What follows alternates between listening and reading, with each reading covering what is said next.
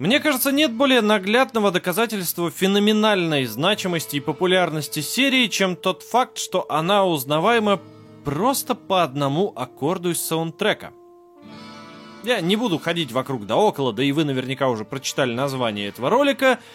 Сегодня, здесь и сейчас, начинается наш рассказ о великой и ужасной серии Диабло, королеве Hack слэш РПГ, которая взошла на трон больше 20 лет назад, и до сих пор никто так и не смог ее оттуда вытеснить. Да, есть разнообразные претенденты на этот пост, однако в сознании абсолютного большинства игроков именно имя Диабло гремит громче всех остальных своих собратьев.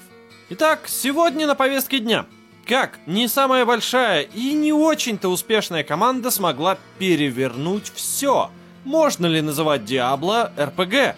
И способна ли культовая первая часть пройти проверку временем столько лет спустя?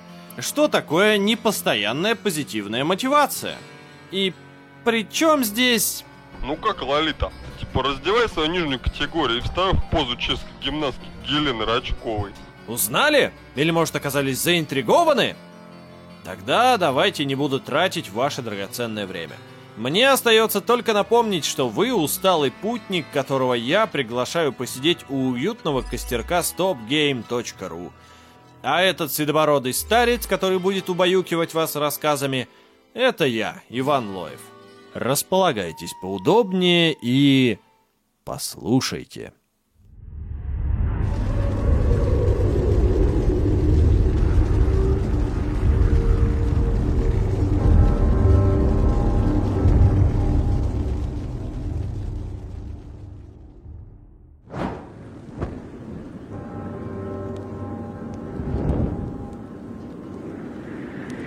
Начинать разговор о рождении серии Диабло, как и всегда, есть смысл с хотя бы беглого изучения вопроса «А кто вообще ее сделал?» Ну, первое имя в нашем списке — это Дэвид Бревик.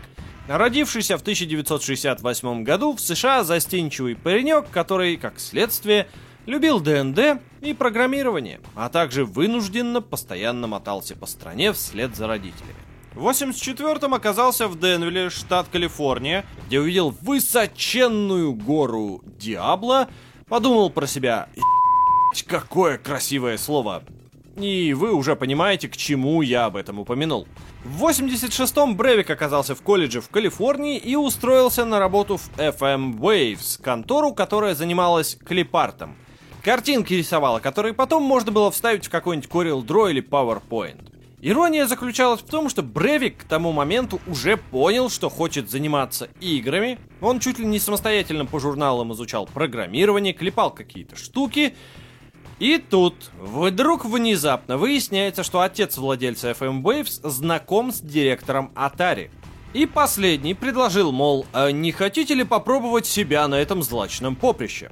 Где-то на фоне как раз заканчивался кризис 1983 года, и индустрия снова вставала с колен. В общем, работники студии, которых перспектива перепрофилироваться на игры заинтересовала, предлагали всяких разных идей, среди которых отобрали одну. Игру про обезьянку, которая бежит из научных лабораторий. Называлось это дело «Гордо 106», не в смысле 106, и это звучало гордо, а в смысле гордо 106. И авторами идеи были два брата, Эрик и Макс Шеферы. История того, как они оказались в компании, довольно тривиальна. Два брата всю жизнь росли вместе, постоянно соперничали, тоже, как и Бревик, увлекались ДНД, только Эрик любил придумывать всякие хитрые подземелья и водил по ним Макса и его друзей, а сам Макс тащился от архитектуры. Были знакомы они и с Ультима, и другими компьютерными ролевыми играми, и тоже хотели их делать. Но работать пошли в FM Waves.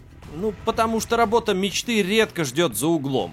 И когда подвернулся шанс в лице того предложения, они в него вцепились, нагенерировав за ночь больше дюжины идей. О том, что к разработке первой своей игры Троица подходила ответственно, говорит хотя бы тот факт, что сразу же было решено не делать обычный платформер.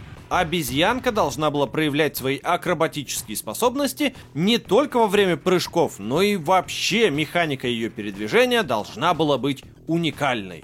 В качестве одного из ориентиров рассматривался Человек-паук, который катался на паутине. Однако, пока у горящих своей идеей разработчиков худо-бедно дело спорилось и проблемы решались, у конторы, которая за это платила, FM Waves, потихоньку сгорали деньги. И уже женатый тогда Бревик был вынужден свалить работать в другую студию, чтобы обеспечивать семью. А Гордо 106 вышла на Atari Lynx в 1993 на закате и без того не очень популярной платформы, никому ничего не принесла, по большому счету. Шеферы посмотрели на результаты своих трудов и поехали к Бревику делать предложение руки и сердца. А точнее, взаимоинтересного и взаимовыгодного сотрудничества. Суть его заключалась в простом. «Хей, Дэвид, давай сделаем сами игровую студию!» Бревик, который успел поработать над еще одной игрой за это время, решил, что лучше рай в шалаше с единомышленниками, и троица закрепила свои отношения юридическим образом, обозвавшись Кондор, в честь Project Condor, как называли игровой отдел в FM Waves. Плана и понимания, что делать, не было. И тут очень кстати пришелся звонок из Sunsoft, который Бревик как раз-таки помогал некоторое время назад. Издатель сходу предложил новообразовавшейся студии сотрудничество, на что та, собственно, согласилась. На выбор имелось три проекта. Скуби-Ду, игра про Аэросмит и файтинг Justice League Task Force. Остановились на последнем, так как комиксы оказались самой близкой нашим героям темой. Правда, несмотря на эту близость, без проблем все-таки не обошлось. Во-первых, шеферы умели проектировать и рисовать архитектуру, но не анатомически идеальных, богоподобных, накачанных супергероев. Для чего студии срочно пришлось искать дополнительные руки. Во-вторых, во время демонстрации своих наработок студии пришлось столкнуться с проблемами работы на большого правообладателя. Когда с одной стороны тебе дают поиграться с самыми популярными игрушками в мире. Суперменом, Бэтменом. Но потом оказывается, что Супермен не машет кулаками. Дома носит, поезда останавливает, но кулаками и ногами никого не бьет. И в вашей игре, файтинге, тоже этого не должен делать. Пришлось крутиться. Где-то в этот же момент Бревик по знакомству нанял в композиторы Мэтта Ульмана, мучившегося тяжелыми приступами «Мне не хрен делать, господи!» Короче, дело спорилось. И в 1994 году Кондор отправилась на SCES Summer Consumer Electronics Show с двумя целями. Первая — показать людям свою скоро выходящую игру. Вторая — чтобы пропитчить издателям проект, которым Бревик грезил все эти годы и для которого только-только сочинили дизайн-документ. Речь, конечно же, о Диабло. И игра, вполне логично, оказалось решительно никому не интересно. Видимо, любой разговор про ролевые игрища придется в том или ином виде рано или поздно сводить к ДНД. Потому что, ну а куда без него? Эпидемическая популярность этого развлечения в 80-е в США заложила в фундамент жанра гораздо больше, чем можно предположить на первый взгляд. Но к этому мы еще вернемся. Сейчас важен другой аспект происходившего в 90-е. Когда компьютерных мощностей стало хватать на обработку большого количества информации и стали появляться первые нетекстовые RPG в привычном нам понимании с графическим управлением и прочими удобствами. Самыми заметными первопроходцами стали Eye of Beholder и Curse of the Azure Bonds. Однако, как это часто бывает, успех одних стабильно привлекает других. И вслед за качественными, хорошо проработанными партийными РПГ с увлекательными сюжетами и живыми персонажами на рынок ворвалось невероятное количество ленивых поделок, качество которых не позволяет называть их другим образом – плоские герои, горы графоманского текста с опечатками и полное отсутствие понимания, как надо делать подобные игры. К 94-му ситуация настолько накалилась, что на той самой SCES издатели, к которым подходил Бревик и говорил «Мы тут, знаете ли, хотим сделать РПГ», слыша эту аббревиатуру, просто... No, God! Однако ДНД породила еще один жанр компьютерных игр, набравший популярность в народе сравнительно недавно. Видите ли, есть два типа игроков в ДНД. Первые хотят отыгрывать роли. Им интересен мир, лор, сюжет, социальное взаимодействие. А вторым интереснее врубать топор в голову очередного противника, обшаривать его карманы в поисках золота, а потом кидаться на следующего и так до тех пор, пока в подземелье не останется ни одной живой души и пока не останется неисследованных подземелий! Утилизировать удовольствие от подобного игрового процесса за реальным столом довольно трудоемкая задача. Нужен человек, который будет постоянно проектировать эти подземелья. Бросание кубиков, подсчеты результатов, введение листа персонажа и множество другой механической работы процесс не ускоряет. Однако есть в этом своя увлекательность. Как минимум это постоянное чувство удовлетворения от прогрессии персонажа – когда с каждой каткой он становится все сильнее, одевается все моднее и уверенно держит все более тяжелую дубину. Ну и куда уж без впрыска кайфа от победы над большим и сильным противником или от зачистки сложного подземелья лабиринта. И вот из этой дисциплины в 1980-м выросла одна простенькая на вид игра с простеньким названием Rogue. Она, по сути, позволяла забыть про лист персонажа, кубики и другие отвлекающие от игрового процесса детали и наслаждаться исключительно процессом изучения мира вокруг и истребления врагов. Вместо графики – текстовые символы таблицы ASCII. Само подземелье состояло из 26 уровней, почему-то автор решил называть их в честь букв английского алфавита. А на самих этих уровнях эти же буквы обозначали врагов. О – это орк, с — это Снейк, Э — это Эму. Что страусы забыли в подземельях, вопрос отдельный и все еще открытый. Класс персонажа был только один — титульный Роук.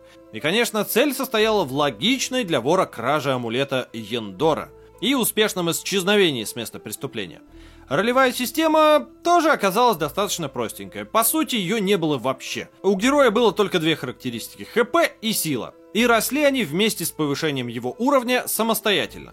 Но главное, что выделяло игру, это огромный упор на рандомность. Рандомно генерировалось все. Каждый уровень подземелья представлял из себя лабиринт из всяко разно соединенных помещений, куда закидывались в рандомные точки монстры, куда-то закидывался лут, и монстров надо было убивать, чтобы прокачиваться, а лут надо было подбирать, чтобы, ну, становиться тоже сильнее.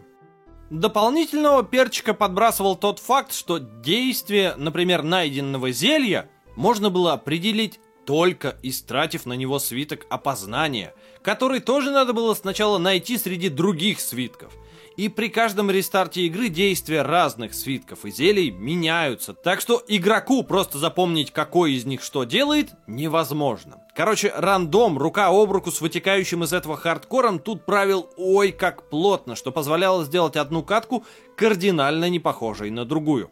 Игралось это все в таком пошаговом режиме, когда герой делает действие, тут же весь мир делает действие. С одной стороны, это было обусловлено технической слабостью компьютеров тех лет, а с другой, ну, просто данью уважения пошаговости настолки. Что приводило к разным интересным результатам, потому что исчезал, например, вариант убежать с поля боя, ведь все монстры двигались с героем на одной скорости. А в сложной боевой ситуации такая система позволяла подумать и прикинуть, как поступить на следующем ходу.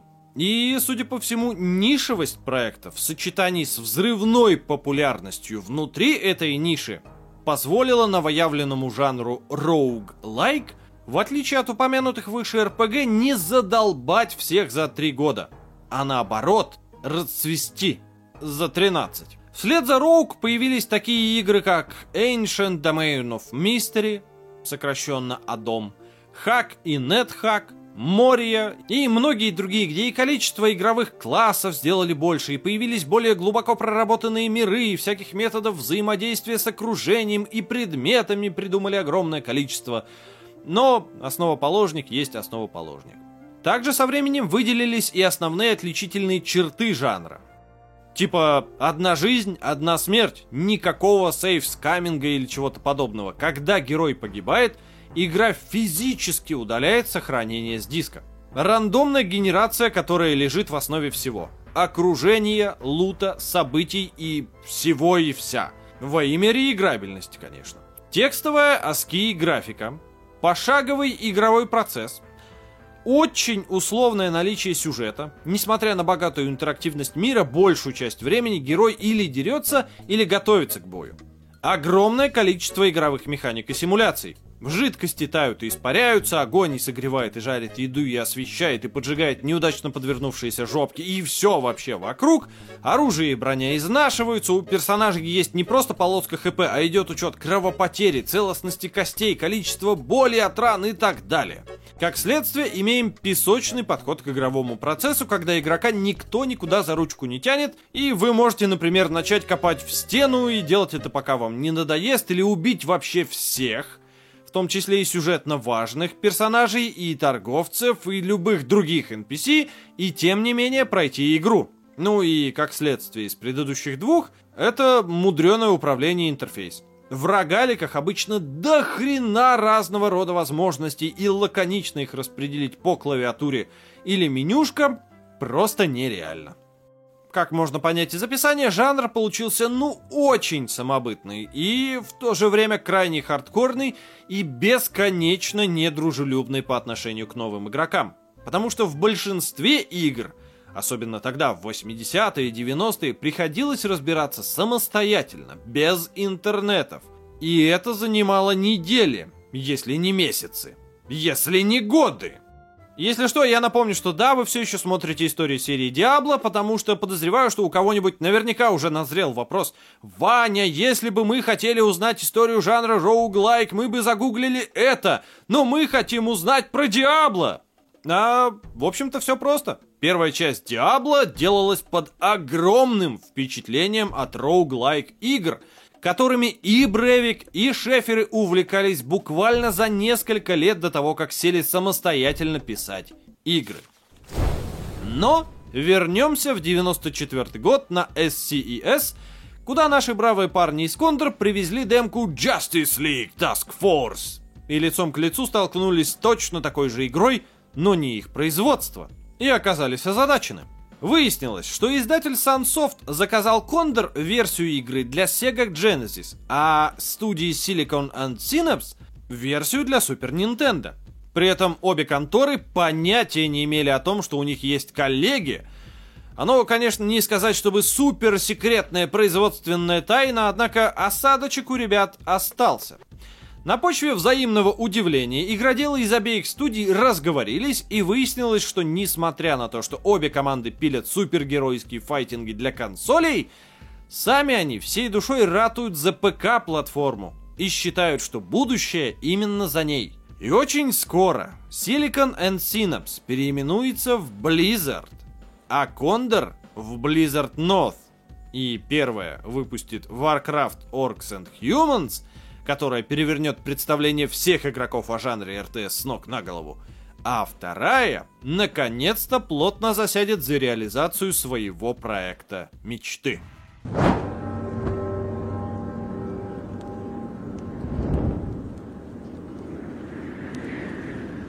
Между тем, чем Диабло должна была быть, и тем, чем она стала в конечном счете, есть одна принципиальная разница – Никто не знал, чем игра должна стать. Потому что ее разработка напоминала натуральный первородный хаос. В первую очередь по той причине, что рабочий процесс в самой студии представлял котел безумия. В Blizzard North ни у кого не было фиксированных ролей. Все занимались тем, что могли и чем хотелось. Из-за чего студия долгое время еле-еле сводила концы с концами в плане финансов – и покой в этом вопросе наступил только тогда, когда резко разбогатевшая после выхода первой части Warcraft Blizzard Entertainment выкупила студию и начала заниматься ее бухгалтерией. Там на самом деле была перспектива уйти за большие бабки под крыло издателя 3DO, но Бревик и Шеферы коллегиально решили, что студии скорее по пути все-таки с соратниками по борьбе за процветание ПК-платформы. И вот из-за всего этого хаоса, когда произошла таки сделка, и когда стали заказывать визитки для всех работников Blizzard North, некоторые серьезно озадачились, а что им вообще писать? А некоторые решили пошутить. Особенно отличился Мэтт Ульман. Конечно, это звучит очень неправдоподобно с точки зрения рабочей модели. Но Blizzard North не стремилась мгновенно стать большой и отлаженной машиной. Это был маленький коллектив, который состоял не из бизнесменов, а из игроков, которые горели идеей делать крутые игры. Именно это объединяло их с Blizzard, учредители которые в ответ на вопросы о переносах их проектов того времени всегда отвечали одно – мы никогда не сожалели о том, что ставим качество конечного продукта на первое место. Итак, Диабло. Чем она была в голове у собственных создателей? Во многом питчинг игры строился на том, что это роуглайк, который разрушает один из главных постулатов этого жанра. Пытается быть не неприступным, а наоборот, доступным. Именно поэтому вместо использования всей клавиатуры как рояля, все управление должно было быть сконцентрировано на мышке. Клик — это и шаг, и удар, и сбор лута, и открытие дверей или сундуков, и разговор, и торговля, и все остальное. Сами же авторы описывали концепцию как роуглайк, в который сможет сыграть даже моя мама. Однако ввиду нишевости жанра отталкиваться приходилось от аббревиатуры RPG. И в этом плане Blizzard North тоже старалась сделать упор на один аспект. Увлекательные, напряженные, динамичные бои. Остальное отодвигалось на второй план. Авторы не хотели, чтобы игроки тратили полчаса на создание персонажа, тыкаясь в миллионе таблиц. Поэтому классы и расы должны были быть предельно понятны и просты, чтобы выбрать что-нибудь одно, ввести себе имя и уже пускаться в бой. Планировалось также, что сюжет в игре будет открытым, что позволит потом выпускать дополнения с новыми картами и историями, куда можно будет отправиться в том числе своим уже прокачанным персонажем. Но главное, это, разумеется, полноцветная качественная графика с изометрическим видом, звуковым и музыкальным сопровождением, которые наконец-то позволят окунуть игрока в атмосферу подземелья – с новой, совершенно невиданной силой. Изометрическую камеру Бревик подсмотрел у XCOM, в которую залипал достаточно долгое количество времени, и где как раз-таки оценил удобство такого вида, и оттуда же он подхватил идею с Тетрисом инвентарем. В целом же работа над Диабло проходила в абсолютно спокойном темпе. Ну, я про отношения в коллективе и конфликтность разработки – все игру любили, и все были готовы костями лечь, но сделать ее, ну если не идеальной, то максимально близкой к идеалу. Ее любили с такой силой, что последние полгода оба отделения, и Blizzard North, и основной офис, работали над игрой совместно. Поэтому добро пожаловать на фестиваль рандомных фактов из эпизодов разработки Диабло. Главный затык на протяжении довольно долгого времени состоял в том, что большая часть членов студии настаивала на том, что игра должна работать в реальном времени. Раз уж мы имеем дело с компьютером, и он может это себе позволить. Когда к делу присоединилась Blizzard South, как в шутку называли головной офис члены северного подразделения, ее работники поддержали эту идею. Но Бревик упорно стоял на своем, потому что ему казалось, что переделка займет слишком много времени. И вообще каноны там и все вот это вот. Но в один момент он сдался и буквально за несколько часов переделал код игры таким образом, чтобы все работало в реальном времени. Запустил игру и охренел от того, насколько Диабло стало лучше восприниматься. Так родился жанр экшен-РПГ. Так как ни у кого в голове не было конечного понимания финальной формы продукта, авторский коллектив генерировал огромное количество идей, которые потом примерялись на выбранный концепт и либо внедрялись, либо отсеивались. Так, достоверно известно, что строчку быстрого доступа к бутылькам и свиткам поначалу заменяла одна ячейка – а фиксированного заклинания для ПКМ вообще не было. Требовалось каждый раз перед кастом его выбирать в меню. Но больше всего мне нравится история о том, как у игры появилась концовка. На самом деле ни Бревик, ни Шеферы вообще не парились о том, кто там кого убивает, что происходит, зачем. Они игру назвали в лоб «Диабло», чтоб сразу было понятно, кто будет в конце и чем мы здесь будем заниматься. Их волновала атмосфера создаваемого готического ужаса. Поэтому, когда художникам из Blizzard Entertainment дали тех задания на два ролика, интро и аутро, описания там были в духе. Ну, вот вам наши 3D-модельки, вы нарисуйте там что-нибудь в тему, пожалуйста.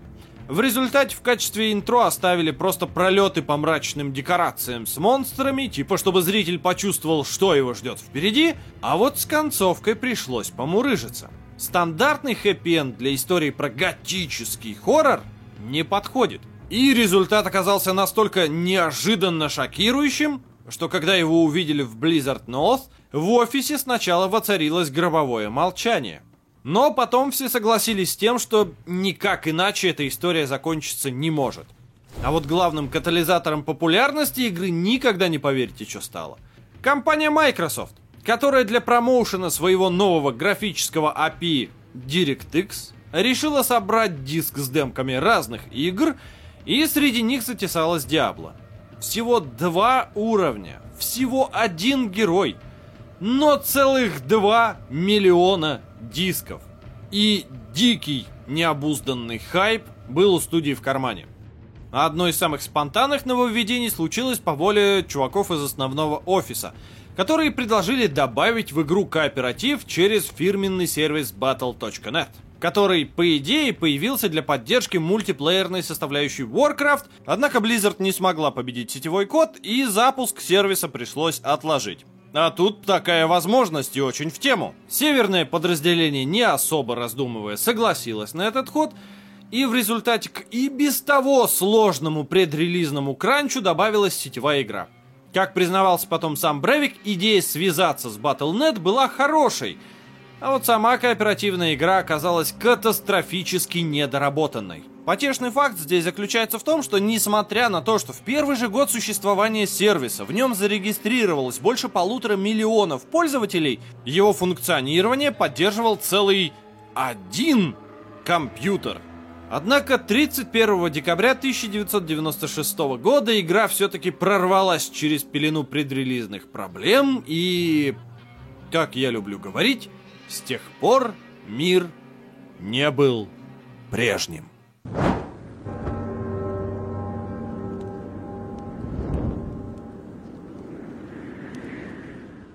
Общую картину того, как устроена игра, надеюсь, мы все или помним, или знаем. Есть хаб-локация, есть многоуровневое подземелье, которое надо пройти сверху донизу.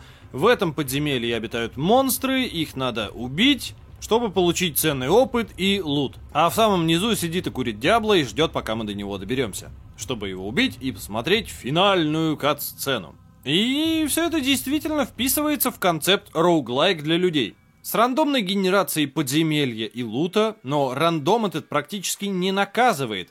Условно плохой меч просто отправляется на продажу, а зелье не может поджечь героя или отравить. Правило одной жизни тоже трансформировалось. После смерти героя никто никакие файлы сохранений не удалял, и можно было безболезненно откатиться на последнее сохранение.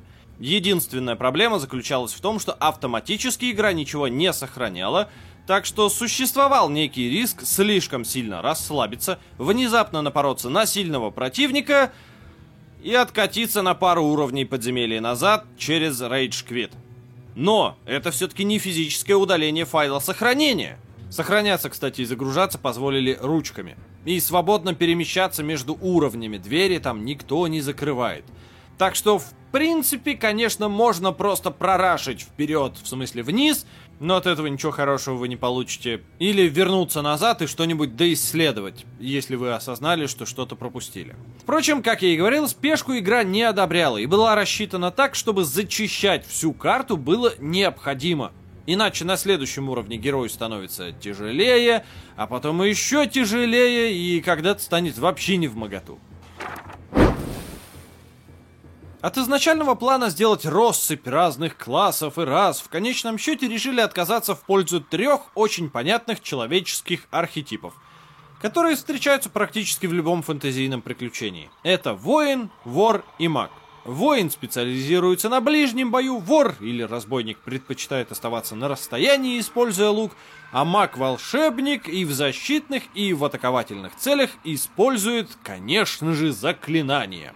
И игра за всех троих это очень разный experience. Воин — самый незамысловатый класс. Ты просто мечешься по подземельям, кидаешься на всех врагов с криком и закликиваешь их насмерть, параллельно отслеживая, чтобы уровень ХП не опустился ниже ноля. Ему очень сильно приходится полагаться на свою снарягу, потому что он постоянно в близком контакте с врагом. Его постоянно дубасят по лицу, и у него просто нет никаких хитростей и тактик, которые могли бы упростить жизнь. Зато у этого есть обратный эффект. Подобранный хороший меч может позволить игроку расслабиться и вложиться куда-нибудь там в магию или что-нибудь такое. Потому что на нижних уровнях воин будет невероятно страдать от всяких скелетов-лучников и прочих дистанционно атакующих мобов. Потому что они будут спавниться там табунами и будут пытаться убегать при приближении героя, но из-за того, что и монстры, и персонаж игрока двигаются с примерно одной скоростью, все это превращается в гребаный цирк.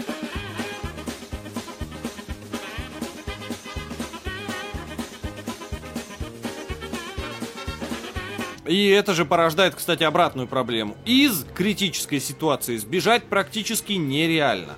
Тут помогает разве что некоторая, я подозреваю, намеренная глупость болванчиков, из-за чего они не ходят прям вот по прямой, и поэтому чуть-чуть от героя отстают. Но делают это очень неохотно. У разбойницы, пол в игре, кстати, выбирать нельзя, так что Роук здесь это секси-девочка, Проблем с этим не так много, потому что она сама стреляет издалека и даже больше. Различных хитрых тактик для применения ее навыков, по меркам Диабло, конечно же, завались. Можно зайти в комнату и тут же выйти, чтобы враги столпились в дверном проеме, а ты в это время их расстрелял. А еще можно отбежать за угол и начать прицельно лупить туда, или просто атаковать врагов заранее, пока они не сагрились. Разбойнице приходится крутиться больше всего, потому что у нее фактически есть только один тип атаки, и вкладываться изо всех сил надо именно в него. Неистово вкачивать ловкость и только ловкость. Остальные параметры дают разбойнице минимум полезного эффекта. Те же, кто решил играть за мага, должны морально приготовиться к постоянному ощущению, что они сели на фейербол. Потому что маг это самый несбалансированный класс в первой части Диабло. Самый несбалансированный, но самый окупающий себя во время игры. В первой трети прохождения волшебный мужик оставляет впечатление, что он просто создан для того, чтобы бесконечно страдать. Маны на этом этапе мало, заканчивается она быстро, заклинаний тоже мало, к тому же нет ничего ни сильного, ни зрелищного. А как только заканчивается мана и бутылки с ней, ничего не остается, кроме как ходить и стучать окрестную нечисть палкой. Что не очень продуктивно ввиду физической хилости и неловкости персонажа. Именно при игре за мага, кстати, можно оценить динамическое внутриигровое освещение, потому что большинство его колдунств, особенно огненных, вполне продуктивно не только зажаривает плоть вражин, но и разгоняет окружающий мрак. Этой системой программисты студии прям очень гордились, потому что это и зрелищно, и имеет четкий смысл. Где-то к середине игры маг раскачивается, получает достаточное количество маны и денег, чтобы обеспечить стабильное колдунство и, наконец-то, перестает чувствовать себя куском авана в проруби. Ну, только если не встречает врага иммунного к заклинаниям или к магии вообще. Потому что тогда опять начинается унижение через палку. Или постоянно беготня. Ну и под конец, если маг до туда добирается, он тупо превращается в имбу. Потому что в его арсенале оказываются самые сильные, самые зрелищные заклинания, на каст которых у него есть целая цистерна маны. Все это усилено супермантией, какой-нибудь чудо-посохом и парой убер-колец. При этом тактический персонаж может быть вообще любым. У магии есть куча разных эффектов, и их можно как угодно комбинировать и делать что вообще заблагорассудится. Хрестоматийный пример вам. На самом старте в игре существовало заклинание обмена жизнями. Вражеское ХП присваивалось герою и обратно. Так вот, один умелец провернул этот трюк с самим Диабло, подождал, пока тот почти убьет героя, то есть снимет фактически свое ХП, потом опять кастанул этот обмен и добил главного злодея чуть ли не палкой. С тех пор заклинание из игры пропало. И, кстати, о магии. Если воин зависит от убойности найденной дубины и толщины бронепластин, то маг зависит от того, какие заклинания он сможет найти и насколько сильно их прокачает за время прохождения игры. Потому что в первой части Диабло, да, магию приходилось искать. Либо одноразовые свитки, которые прочитал для получения эффекта и счастливо живи, либо книги, которые учат тебя это заклинание кастовать. Если персонаж его уже и так знает, тогда он, ну, типа, лучше его поймет. Ну, то есть умение прокачается. К тому же у магов есть специальная снаряга. Посохи и мантии, которые дают специфические магические бонусы поверх основной прокачки. Ролевая система, стоящая за персонажами, ну, конечно, не такая, как в Роук, но в целом элементарно проста. Есть сила, которая определяет урон, наносимый персонажем в ближнем бою. Есть ловкость, которая с одной стороны отвечает за то, чтобы герой не промахивался, а с другой, чтобы ловко уворачивался от вражеских атак. Есть интеллект, который на самом деле отвечает не за начитанность, а за количество маны. Ну и живучесть, которая определяет, сколько у героя хп. Вся прокачка в первой части Диабло сводится к тому, что с каждым поднятием уровня героя вы получаете в распоряжение 5 очков, которые потом можно вложить в любую из характеристик. И по логике это подразумевает, что ваш герой не ограничен своим классом. Вы можете собрать себе воина, который также умело машет мечом, как и кастует заклинания, или научить его стрелять из лука, или сделать мага, который может не только фаерболом зазвездить, но и посохом в лоб. И это идеологическое богатство даже пытались отразить на ранних артах игры, которые буквально вот в прошлом году всплыли в сети. Однако на практике из-за сложности игры все становится... М, проще? Войну надо вкачивать только силу. Разбойнице исключительно ловкость. Магу интеллект. И всем надо иногда увеличивать себе хпшку. Потому что иначе, ближе к концу игры, ваш персонаж просто-напросто станет недееспособен. Особенно ярко это проявляется у разбойницы, как у самого скиллозависимого класса, потому что у нее есть только лук – в отличие от воина, у которого есть возможность найти каленую алибарду ловкости и плотную упругую кольчугу, и мага с его святыми палками-копалками и мантиями-невидимками. И к разговору о луте давайте-ка и перейдем. Для самих авторов эта тема начиналась с вопроса, а что такого крутого мы можем дать герою? В ДНД эта система работает логично и просто. Ты убиваешь всех в подземелье, потом открываешь какой-нибудь сундук, где лежит заготовленное заранее мастером добро, обретаешь его. В ранних рогаликах лут и золото обычно просто валялись на полу в комнатах. А в Диабло эту систему было решено модифицировать таким образом, чтобы добро падало просто из противников. Как бы абсурдно не выглядел топор, выпадающий из скелета лучника. Ключевой момент заключался в рандомной генерации того, что выпадает, в случайности части его характеристик и в привязанных к этому бонусах. Сначала это были просто эффекты типа плюс к силе или плюс к жизням с изменяемыми циферками эффектов. Потом кому-то в команде пришла идея прилепить на сгенерированную шмотку классическую роуглайк бирку неопознанно.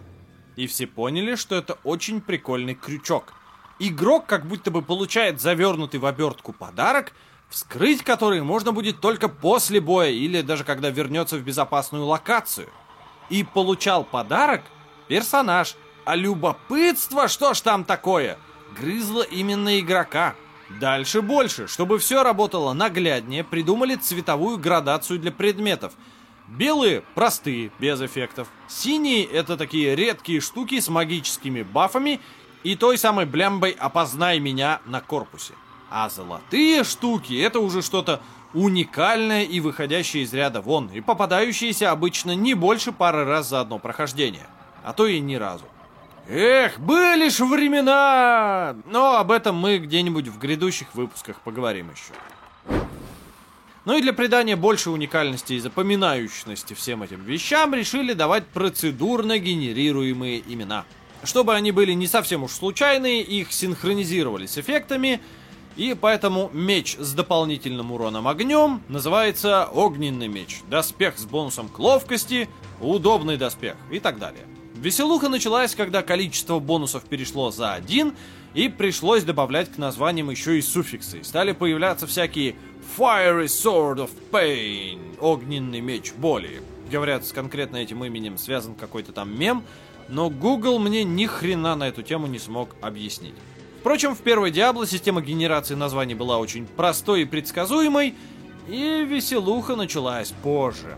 Ну и пока мы не ушли далеко от лута, есть смысл поговорить об еще одной идеологии, лежащей в основе игры. Диабло, несмотря на свою хардкорность, как игра, как некая смесь механик, очень редко прибегала к тому, чтобы наказывать игрока. Здесь в принципе присутствует минимум игровых механик. Нет ни голода, ни жажды, ни какого-нибудь схождения героя с ума от постоянного нахождения во тьме или вагона других эффектов, ни сложной репутации, ни квестов с разветвленной моральной дельтой. Даже типичного для роуглайк ощущения неопределенности нет. Если из сильного противника выпал меч или топор, это безапелляционно хорошо. Воин опознает оружие и, возможно, вооружится им, лучница и маг продадут его за хорошие деньги. И никаких негативных эффектов. Для того, чтобы замотивировать человека за монитором оставаться в игре, она, преимущественно с помощью лута, пользовалась одним из самых коварных психологических крючков – непостоянной позитивной мотивацией. Постоянная позитивная мотивация в ролевых играх работает уже довольно неплохо и давно – Герой бьет монстра, получает за это очки опыта, потом получает повышение уровня и рост собственных способностей и характеристик, что позволяет ему убить такого же монстра впоследствии проще и быстрее. Это такое постоянное изменение героя, которое не всегда цепляет глаз в процессе прохождения, но когда смотришь на Хилика, которым начинал играть и сравниваешь с тем, каким он стал к концу игры, прогресс становится очевиден непостоянная позитивная мотивация – это, в частности, лут. Непостоянный он по двум причинам. Во-первых, выпадает как попало. Во-вторых, качество выпавшей вещи заранее неизвестно. В средних значениях своих характеристик доспехи, мечи, топоры, луки, посохи и мантии по хитрой формуле подгоняются под уровень героя и уровень места. Однако в том и заключается магия рандома, что вам всегда может выпасть нечто, ну, очень крутое для текущей ситуации. И даже если нет, вы в любом случае никогда не пожалеете о полученном луте, потому что его добыча ничего не требует, и в худшем случае будет стоить там пару-тройку бутыльков здоровья или маны. Чуть более наглядный пример непостоянной позитивной мотивации заключается в том, что обычно в закоулках подземелий, да и вообще карт, игровые дизайнеры кладут что-нибудь сладенькое. И ключевое слово здесь «иногда». А многие люди рефлекторно обшаривают вообще всю карту, все закоулки зачищают, боясь упустить хоть что-то ценное. Вот это проявление именно этого психологического крючка – ведь стоит один раз игроку поймать или найти что-то ценное, или просто услышать, что это можно получить, все, в нем появляется надежда, азарт, понимание, что каждая следующая неопознанная вещица может оказаться чем-то крутым.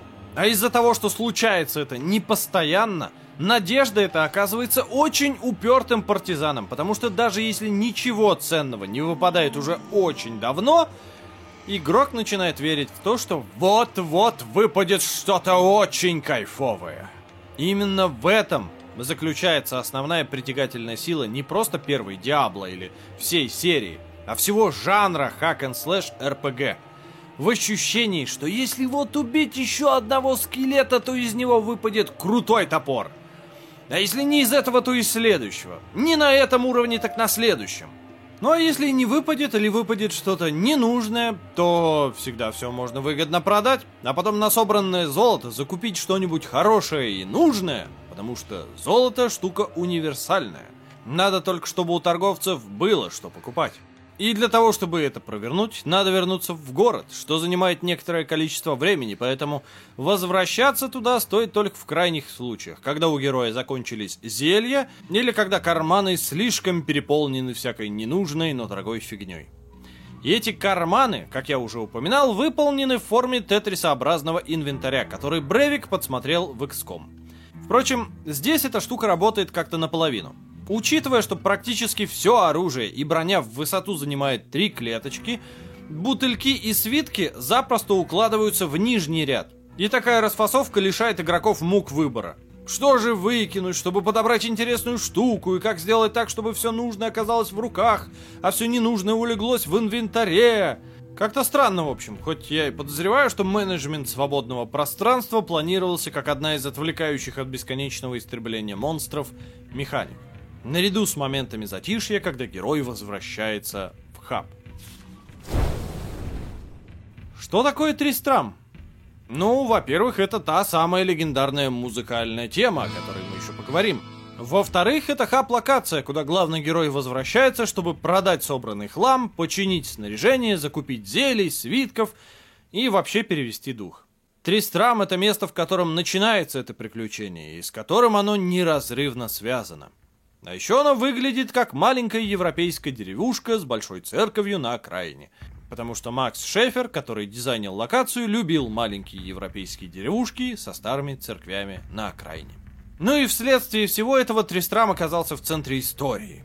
Правда, не бог весть какой, потому что разработчики из Blizzard North накушались уже всех вот этих вот РПГ с мегатоннами текста, объясняющего, откуда взялся каждый камень на планете. И как бы в противовес им наметили себе очень простенький сюжетец. Под Тристрамом когда-то в древней древности закопали одного из владык ада Диабло в форме камня души. Сотни лет он провалялся под землей, поколения сменили поколение, и Диабло смог дотянуться своими ментальными щупальцами до архиепископа Лазаря, правой руки нынешнего короля Леорика. В результате король сошел с ума, пошел на всех войнами и пропал.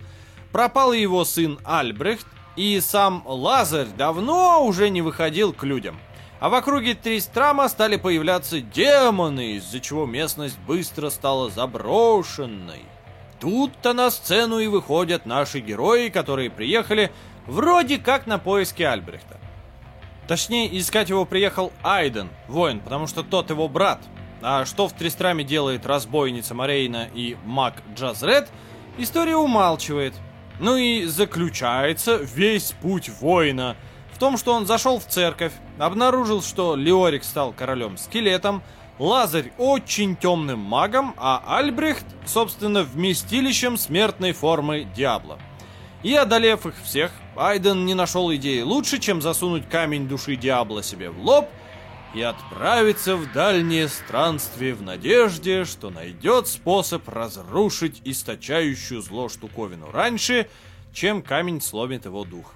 Причем я напомню, что концовку придумали вообще люди, которые ее же и рисовали. Так что давайте поговорим о том, чего в рогаликах никогда раньше не было. О говядине! Поверх всех достоинств, вроде реиграбельности, глубины механик, чувства прогрессии неизведанного, роуглайк игры все самое вкусное оставляли воображению игрока. Поэтому, несмотря на то, что игра была не такой уж и сложной по меркам жанра, Диабло удовлетворяла целый спектр ранее незатронутых удовольствий. Здесь ты видел скелета, которого бьешь, ты слышал звуки ударов – и ты слышал и видел, как его кости осыпаются на пол после смерти. Скелета. Смерть скелета. Ну, звучит, конечно, абсурдно, но вы же поняли. Вторым важным результатом такой метаморфозы стало появление очень густой атмосферы. Мрачные подземелья, заполненные монстрами, наполнились очень конкретными спрайтами этих монстров, утопающими во тьме декорациями и звуковым рядом, нагнетающим жути под стать. Формально, для того, чтобы добраться до Диабло, игрокам предстоит пройти 16 уровней, поделенных на 4 зоны. Монастырь, катакомбы, пещеры и непосредственно ад. Каждая локация длится 4 уровня, отличающихся друг от друга цветовыми оттенками. И на первый взгляд зоны между собой отличаются только тайл-сетами. В смысле, визуально. По факту же различия эти закладывались еще на структурном уровне, потому что каждый тип подземелья просчитывался собственным алгоритмом, чтобы добиться нужного эффекта от окружения. Можете прям загуглить «Генерация подземелий Диабло» и найти статью на Хабре, где чуваки запарились с обратной инженерией и подробно рассказывают про алгоритмы, лежащие в основе всего. Монастырь – самая опрятная и чистая из локаций, с кучей готических арок и статуй в выемках. Пускай здесь и находится самое, мать его, жуткое место в игре – комнатка мясника, по стенам которой развешено то, что раньше было людьми. Ощущение некого пространства, простора здесь создается за счет того, что весь уровень начинает строиться с двух-трех относительно больших помещений, вокруг которых уже создаются маленькие комнатки, коридоры и переходы. Катакомбы благоустроенными не выглядят совсем. Это просто выкопанные в земле ходы, где стены укреплены каменной кладкой, о какой-то отделке никто не говорит. На большинство помещений это просто квадратные комнатки, соединенные длинными коридорами. Очень хаотическое место. Под ним находится совсем уж пещерообразное дно с лавовыми реками и тотально запутанной структурой.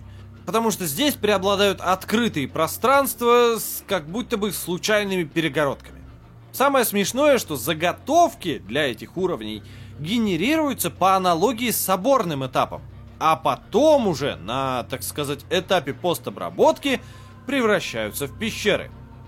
Про ад сказать особо нечего. Он выглядит, конечно, выразительно, но разглядывать его некогда, потому что всяких монстров, демонов и прочих приспешников Диабло там столько, что не продохнуть. Да и с точки зрения структуры это самая скучная зона. Комнаты прямоугольные, коридоры и все большое.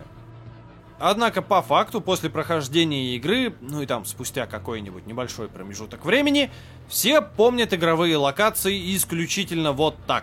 Мрачное говно, мрачное говно, мрачное говно, в котором ни хрена не видно, комнатка мясника. Проблема, что называется, выразительности и запоминаемости. Еще до релиза ходили навязчивые слухи о том, что существовал еще один уровень, секретный, коровий. В игре его на самом деле не было. Но слухи эти были так мощны, что в игре StarCraft, делали которую люди из основного офиса Blizzard, ввели чит-код, который именно это и провозглашает. There is no cow level. Нет никакого коровьего уровня. Э, а сам он появился все-таки в Diablo 2, а потом в Diablo 3. И в других играх Blizzard к нему есть куча отсылок. А знаете, откуда пошли изначальные слухи? В Тристраме, если отойти от основного поселения, можно обнаружить коров.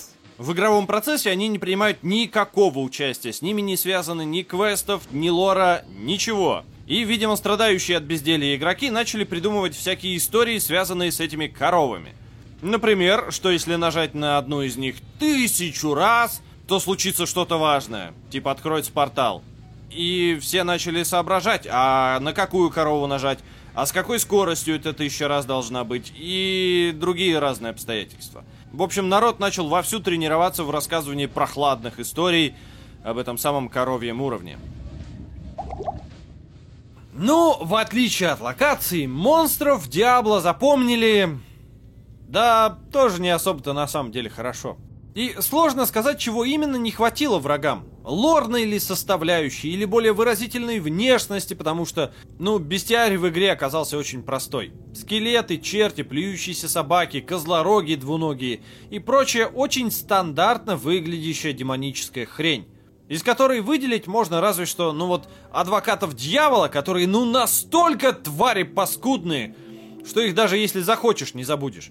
И суккубов, которые при смерти издают такой вопль, что непонятно, они умирают или ловят маленькую смерть по-французски.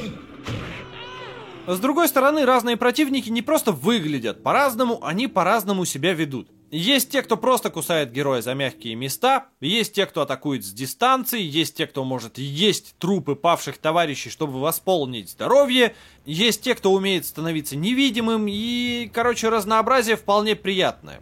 Но убивать всех приходится одним методом – закликиванием. Как я уже говорил, Диабло делалось без какого-то четкого гайдлайна, поэтому творческий процесс состоял из просеивания огромного количества идей. И едва ли не больше всего они касались всяких разных монстров. И очень быстро стало ясно, что идей для нечисти у студии есть, ну скажем, сотня. А в игру поместится не больше 20 видов противников – Сложность заключалась в том, что для каждого из них создавалась и анимировалась 3D-моделька, а только потом она превращалась в двухмерный спрайт путем оставления рабочего или домашнего компьютера на долгие часы во включенном состоянии. Речь, конечно же, о рендере. Изначально хотели заморочиться с пластилином, но потом решили, что он не дает моделькам требуемого эффекта опасности и реалистичности. Поэтому в какой-то момент, по аналогии с оружием, появилась идея разукрашивать спрайты врагов в разные тона, чтобы таким образом получились пусть и похожие друг на друга, но разные по уровню силы и некоторым способностям монстры. Типа, если он красненький, он или бьет огнем, или к нему у него резист. Таким образом, изначальный пул в 18 противников авторы в несколько кликов чисто математически увеличили в несколько раз. А потом пришло одно техническое ограничение и говорит, а я вам запрещаю использовать на одном уровне больше трех типов противников. И получилось так, что за одно прохождение игры герой может запросто не встретить кого-то из 18 классов врагов, но зато насмотрится на чьи-то модификации до отвала. И для того, чтобы немного разбавить немного монотонный процесс истребления орд противников, ближе к концу разработки авторы придумали пару приколов. Во-первых, сильных противников. Ну, типа мини-боссов, особо живучих гадов, обычно окруженных свитой. Побеждаешь такого и получаешь в награду какой-нибудь лут лучше среднего. А во-вторых, решили добавить дополнительные квесты. Правда, выдавались они не привычными методами, а просто намеками и полунамеками. Но, как я уже и говорил ранее, самих авторов слабо волновал лор. Поэтому цели миссии и персонажи, которых там можно встретить, очень рандомны и никак не связаны ни между собой, ни с глобальной историей. И порой скатываются практически в фарс, порой подгоняют драмы, а иногда игрок может вообще не понять, что сейчас произошло. Отдельного, пусть и не слишком долгого, разговора достойна музыка, которая будет сопровождать все ваше приключение. Чуть ли не единственная связанная с ней cool story заключается в том, что легендарный аккорд Мэтт Ульман придумал, когда болтался с 12-струнной гитарой по берегу. Брякнул такой и подумал – Ух ты, как успокаивающе и медитативно звучит. И для главной темы Тристрама, места, в котором игрок должен чувствовать себя спокойно и расслабленно, это звучание подходило идеально. При этом 12-струнка, особенно с подкрученными эффектами, дает такой отзвук, как будто бы помимо основной звучащей мелодии – в звуковое полотно вплетается что-то еще постороннее и, возможно, даже зловещее. И остальная музыка, написанная для игры, это нисколько не скрывала. Она на самом деле работает даже не столько как музыка, сколько как ритмический эмбиент.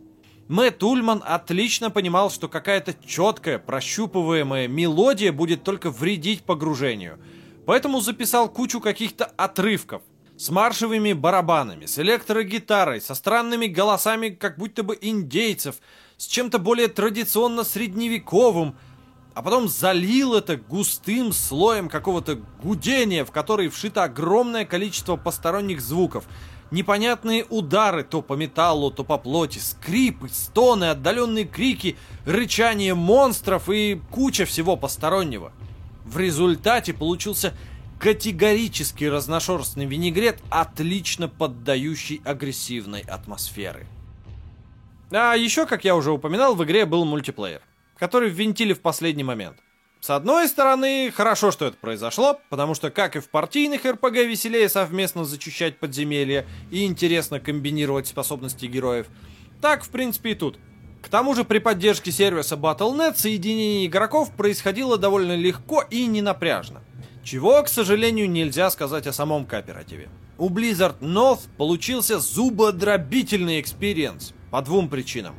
Во-первых, зубы дробить начинали монстры, потому что они автоматически становились злее в 4 раза из расчета на 4 человек в пати.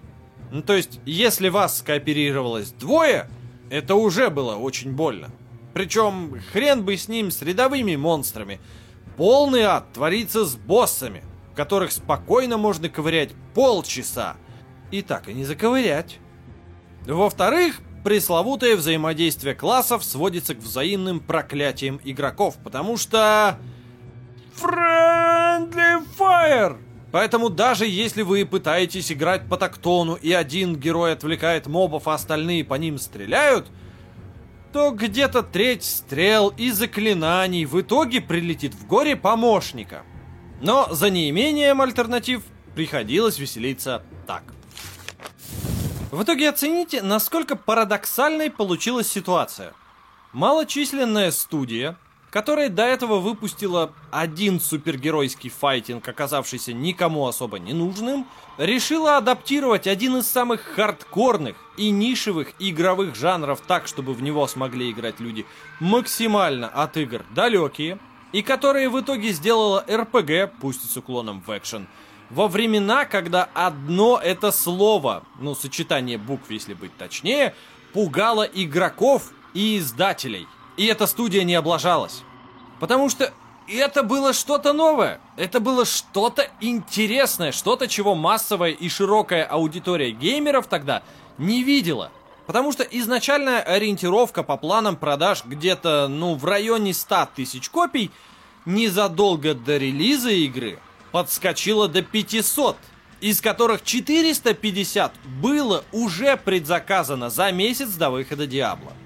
В итоговом же счете к 1998 году, ну там где-то к сентябрю, по всему миру было продано порядка 2 миллионов дисков с игрой. Миллионов! Карл, в 98 году Журналы и профильные издания ломились от хвалебных рецензий. Средний балл игры на метакритике остановился где-то в районе 94. Часть изданий лихо наградила ее званием «Игра года» или как минимум «Ролевая игра года». И это несмотря на тот факт, что в том же 96-м состоялся релиз таких технопаровозов, как Quake и Duke Nukem 3D, например. А тут мрачная двухмерная камбала, в которой ни хрена не разберешь. Но нет, люди тащились от игры, с радостью раз за разом спускались в подземелье, потом ходили друг к другу в гости с дискетами, чтобы показывать, какие крутые ништяки они нашли в глубинах.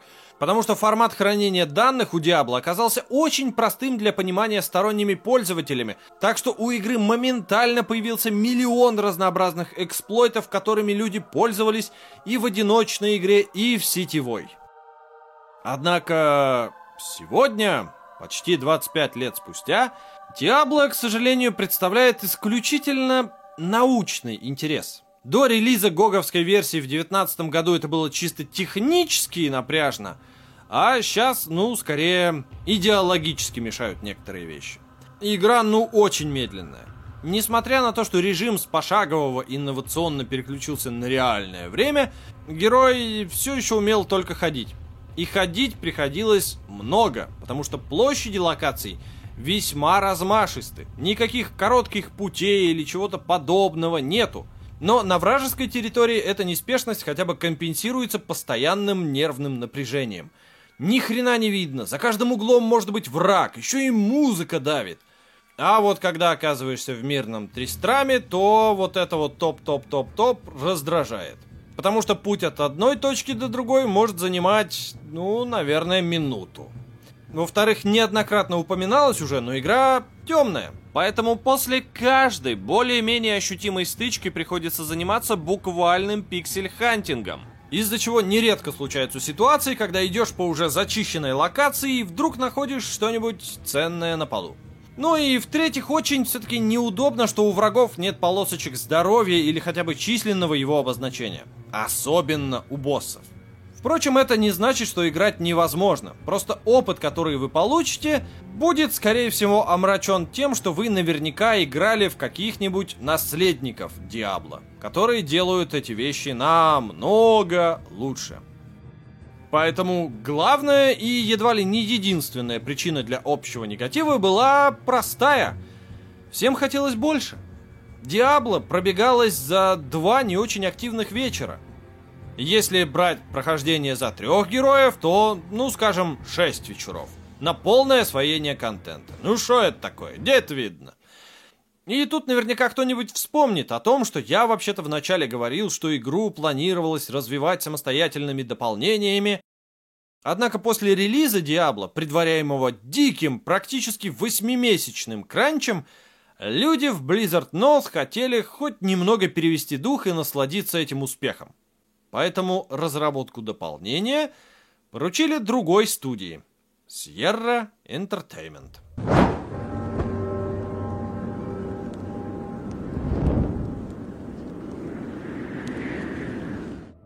Что произошло с Hellfire, не очень понятно. С одной стороны, это дополнение, которое расширяет оригинальную игру целыми двумя квестами и связанными с ними локациями. Это склеп и улей. В первом где-то на глубине проснулся демон Накрул, его надо отправить обратно спать. Ходить приходится, соответственно, по склепу и сражаться преимущественно со скелетами и подобной нечистью. Вообще, эта квестовая ветка планировалась еще для оригинальной игры, но довести ее до ума просто-напросто не успели. А в Улье удобно обустроился Осквернитель, который тоже решил присоединиться к вечеринке просыпающихся и наращивающих мощь демонов. И его планы тоже надо обломать. Тут для игроков наваливают такого, ну, не то чтобы бади-хоррора, но всяких вот жуков и не очень приятных органических жидкостей вокруг. Казалось бы, при чем здесь инфернальщина, но некоторые концепции отсюда выживут.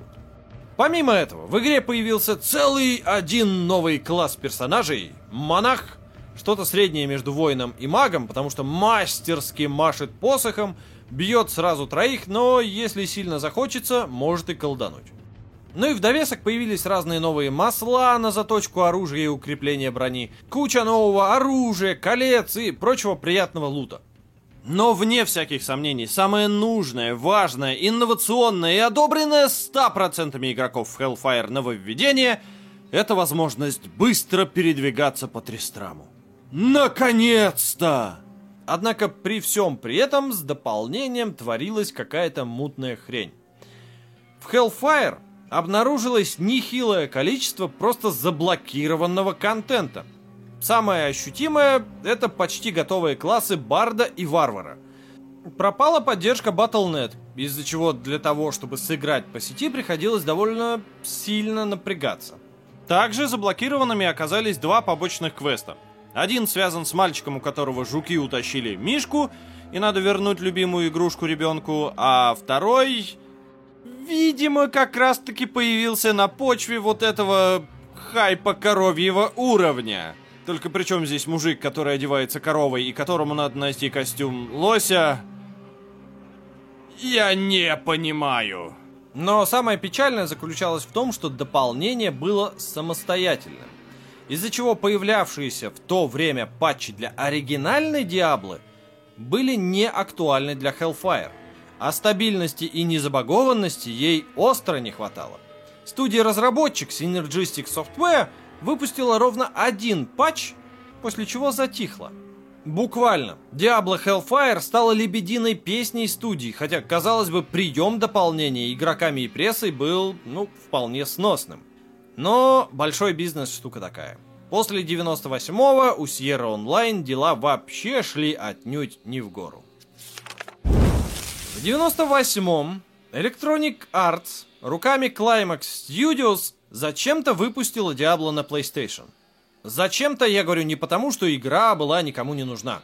После того рыночного ада и аннигиляции всех конкурентов, которые Diablo устроила в 97-м, на PlayStation ее очень даже хотели. Пусть игра и работала в пониженном разрешении 320 на 200 пикселей против 640 на 480 в оригинальном ПК, а управление ввиду отсутствия мыши перелопатили в пользу геймпада, и от удобной панели быстрого доступа пришлось отказаться.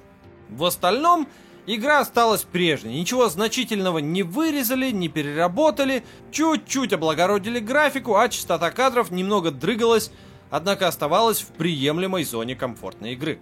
Единственное весомое упущение это отсутствие онлайн-мультиплеера, который заменили офлайн мультиплеером, причем не на сплитскрине, а на одном экране. Не понимаю я одного. Что это была за страсть в те времена выпускать все подряд на PlayStation?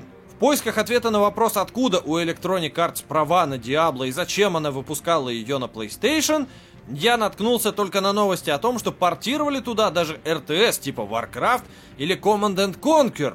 С управлением, которое ломало руки, потому что заточены были игры, в отличие от Dune 2, под мышку. Впрочем, насколько я могу судить, многие из тех, кто приобщился к Diablo тогда, до 2000 года, на территории бывшего СССР, сделали это именно через версию на PlayStation. Ну или как минимум видели ее и знали о ней. И, возможно, даже слышали об одной странной штуке. Как я уже говорил, над сложной и мудреной упаковкой игровых ресурсов в Blizzard North решили не заморачиваться благодаря чему игроки быстро распотрошили любимую игру и научились перекидывать предметы от одних персонажей другим, копировать вещи и бабло, задавать предметам совершенно невероятные характеристики и вообще издеваться как угодно. Высшим проявлением этого стал легендарный в очень узких кругах перевод PlayStation версии Diablo студии Kudos. Ну как перевод? Переосмысление. По сути, авторы исправили логотип, переписали и переозвучили все диалоги в игре под стать пацанской тематики под грибами, но в остальном Диабло осталась абсолютно прежней. Вот только сможет ли игрок воспринимать игру прежней после вот такого вступительного ролика? Делкина. Слегка обветшалый, но солидный дом времен сороковых. Горит тускло окошко, будто вставлено не стекло из далеких времен натянут бычий пузырь. И начали братья по разуму искать себе новых утех. Предложила им знакомая мамочка девчоночку, как она сказала, из не отсюда. Я Лола, женщина будущего. Что вы хотите со мной делать? Ой, блин, ну ты загнула, деваха. Мы тебя любить будем, милая. Меня нельзя! Я послан из далеких времен, дабы внести священные порта сублинали контакты для полной девиртуализации вашего ретального времени. Вы все умрете, если приблизитесь ко мне со своими страстями! Ну как Лолита, типа раздевай свою нижнюю категорию и вставь в позу чешской гимнастки Елены Рачковой. Леха надел переходник на свое достоинство.